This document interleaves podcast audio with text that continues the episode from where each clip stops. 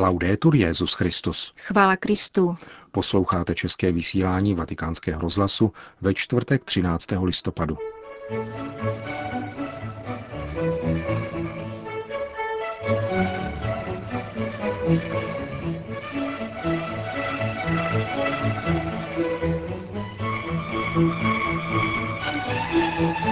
Boží království roste potichu, kázal dnes papež František při mši svaté v kapli domu svaté Marty. Petrův nástupce přijal prezidenta Rakouské republiky. Zpovědní tajemství nepřipouští výjimky, říká regent apoštolské penitenciárie v závěrečném rozhovoru našeho dnešního pořadu, kterým provázejí Milan Glázer a Jana Gruberová. Zprávy Vatikánského rozhlasu. Boží království roste denně díky tomu, kdo jej dosvědčuje, aniž by vyvolával rozruch. Modlí se a s vírou žije svoje závazky v rodině, v práci, ve svém prostředí. Řekl papež František v homílii při ranní eucharistii v kapli domu svaté Marty. Mlčky, třeba v domě, kde na konci měsíce zbývá sotva euro, ale dále se modlí, pečují o děti i o prarodiče. Tam je Boží království. Je vzdálené ruchu, nepřitahuje pozornost, přesně jako ji nepřitahuje semeno, které roste v zemi. Papež František se ve své homílii nechal vést slovy dnešního evangelia, ve kterém Ježíš na otázku farizeů, kdy přijde Boží království, odpovídá. Přijdou dny, kdy vám budou říkat, hle tady je, hle tam. Neodcházejte a neběhejte za nimi. Boží království, dodal papež, není divadlo. Divadlo bývá karikaturou Božího království. Pán nikdy neříká, že Boží království je divadlem. Je slavností, něčím jiným. Slavnost, velkolepá slavnost je jistě krásná. V nebi bude slavnost, ale ne divadlo. Naše lidská slabost však preferuje divadlo. Častokrát, pokračoval papež, se slavení stává divadlem. Například svatba, na níž lidé prezentují sami sebe a místo, aby přistupovali ke svátostem, přichází spíše dělat módní přehlídku. Nechávají se vidět ze samolibosti. Avšak Boží království, dodal, je tiché, roste uvnitř. Roste působením Ducha Svatého spolu s naší ochotou v naší zemi, kterou máme připravovat. Papež pak Ježíšovými slovy uvedl, že také Boží království se jednou projeví mocně, ale bude to pouze na konci časů. Neboť jako blesk, když vyšlehne, zazáří od jednoho konce nebe až k druhému, tak to bude se Synem člověka v jeho den. Tento den způsobí rozruch. Pomyslíme-li však na vytrvalost tolika křesťanů, mužů i žen, kteří pečují o rodinu, o děti i prarodiče, přičemž na konci měsíce jim zbývá sotva euro, ale stále se modlí, tam je Boží království skryto. Ve svatosti každodenního života, ve svatosti každého dne. Boží království od nás totiž není daleko, je blízko. A to je jedna z jeho charakteristik, totiž každodenní blízkost. Když Ježíš popisuje svůj návrat ve slávě a moci, pokračoval papež, i hned dodává, že napřed musí mnoho vytrpět a od tohoto pokolení být zavržen. To znamená, podotkl dále papež, že také utrpení, kříž, každodenní životní kříž v práci, v rodině, každodenní i nepatrný kříž je součástí Božího království.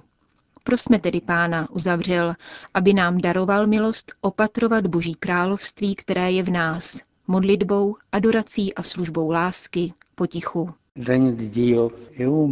Boží království je pokorné, jako semínko.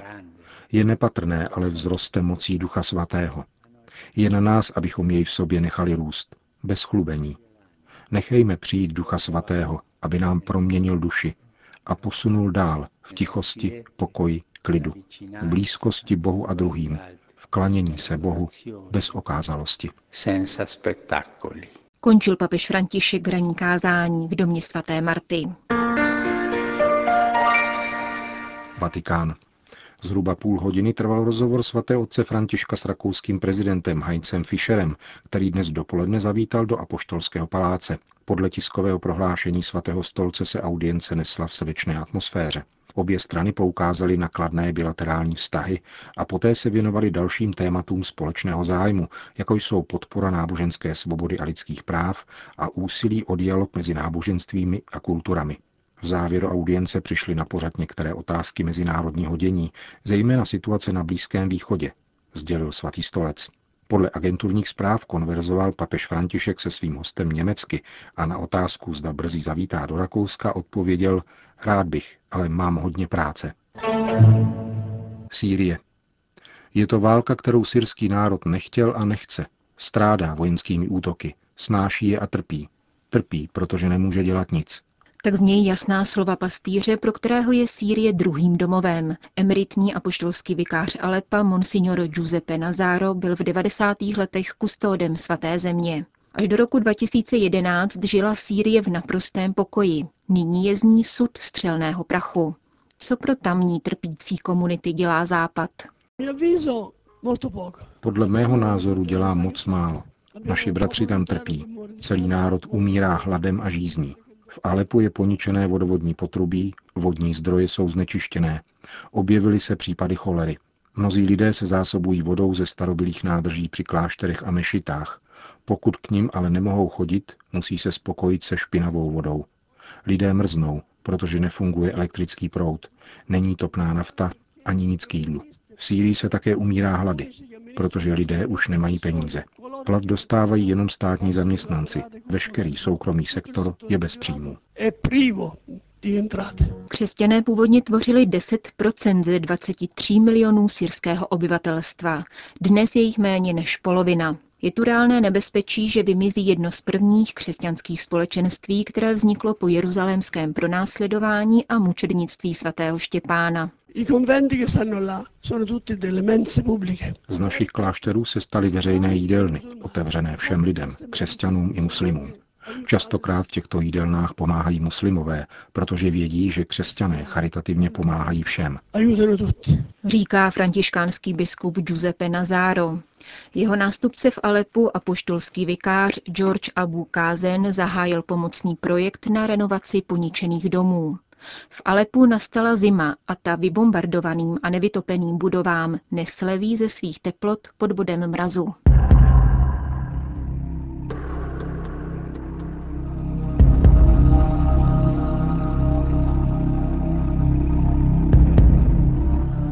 Keňa. Vláda Keňské republiky zrušila očkování, které zdarma nabízela Světová zdravotnická organizace a UNICEF, a jehož účelem bylo způsobit neplodnost takřka dvou a půl milionu žen pod záminkou očkování proti tetanu. Sdružení katolických lékařů v Keni a tamnější biskupská konference provedly rozbor vakcín v několika nezávislých laboratořích doma i v zahraničí. Laboratorní analýza jednoznačně ukázala, že vakcíny obsahují hormon beta-H C G, který působí neplodnost ženy nebo samovolný potrat. Keňský ministr zdravotnictví Sam Ongeri po seznámení se s výsledky odborné expertízy očkování zastavil. Vakcína se podává v pěti dávkách a tři z nich již byly aplikovány přibližně milionu žen ve věku čtrnácti až čtyřiceti devíti let. Vzhledem k tomu, že vakcíny jsou účinné, až po obdržení všech pěti dávek neutrpí tyto ženy žádnou škodu. Předseda Sdružení katolických lékařů Stefan Karania v rozhovoru pro deník Tempy neskrýval radost nad rozhodnutím vlády zastavit očkovací kampaň. Zároveň však zmínil, že to není poprvé, kdy byla jeho vlasti nabízena. Světová zdravotnická organizace ji nabízela už v roce devatenáct set devadesát dva, ale tehdejší keňská vláda ji odmítla. Tentokrát byla zastavena až na zásah keňských lékařů a biskupů. Církev v této zemi se třiceti sedmi miliony obyvatel provozuje čtyřicet procent zdravotnických středisek.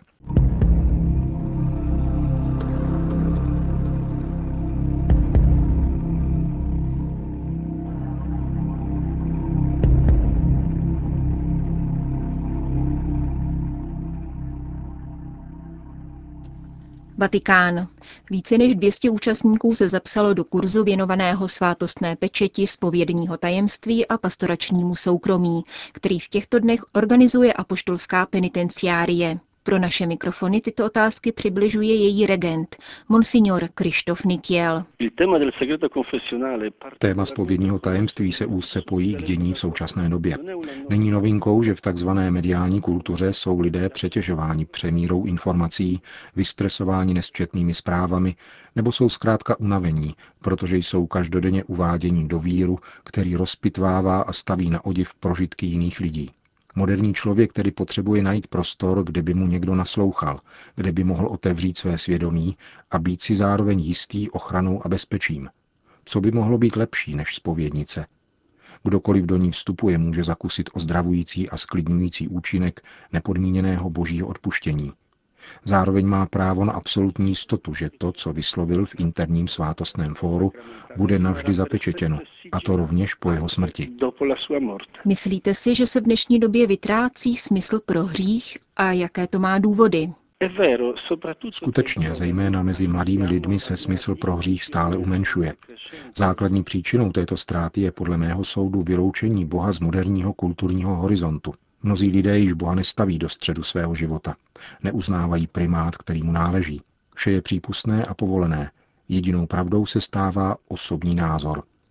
A tato obtíž moderního člověka uznat hřích a odpuštění také v základech objasňuje nesnáze křesťanské zpovědní praxe.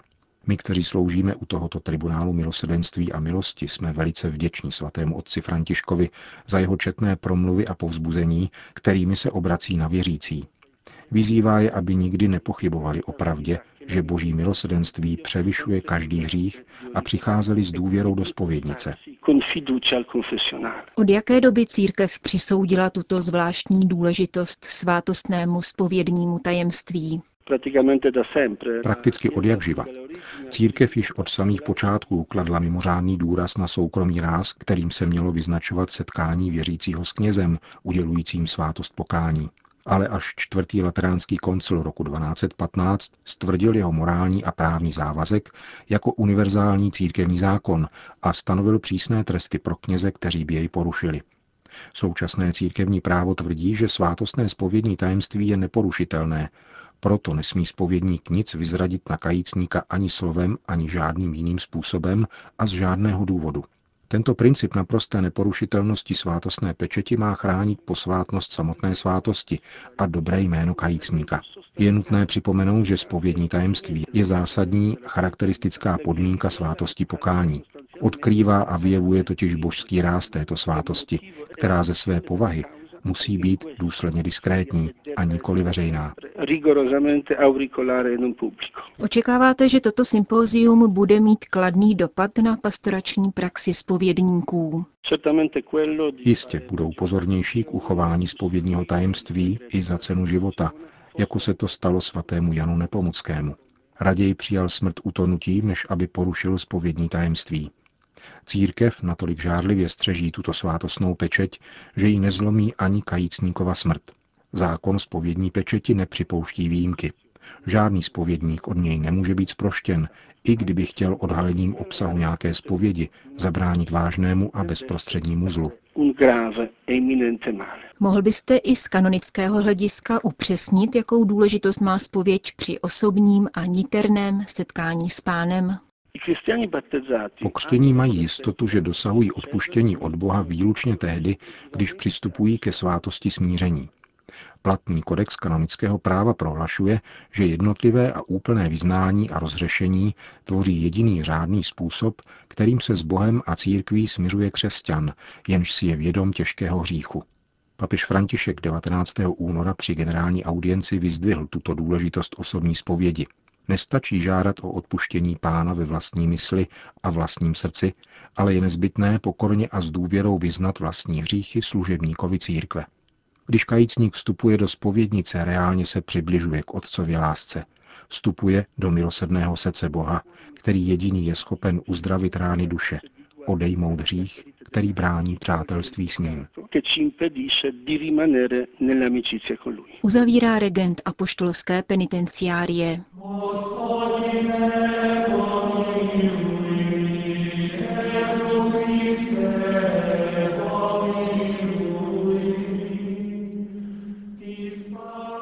Končíme české vysílání Vatikánského rozhlasu. Chvála Kristu. Laudetur Jesus Christus.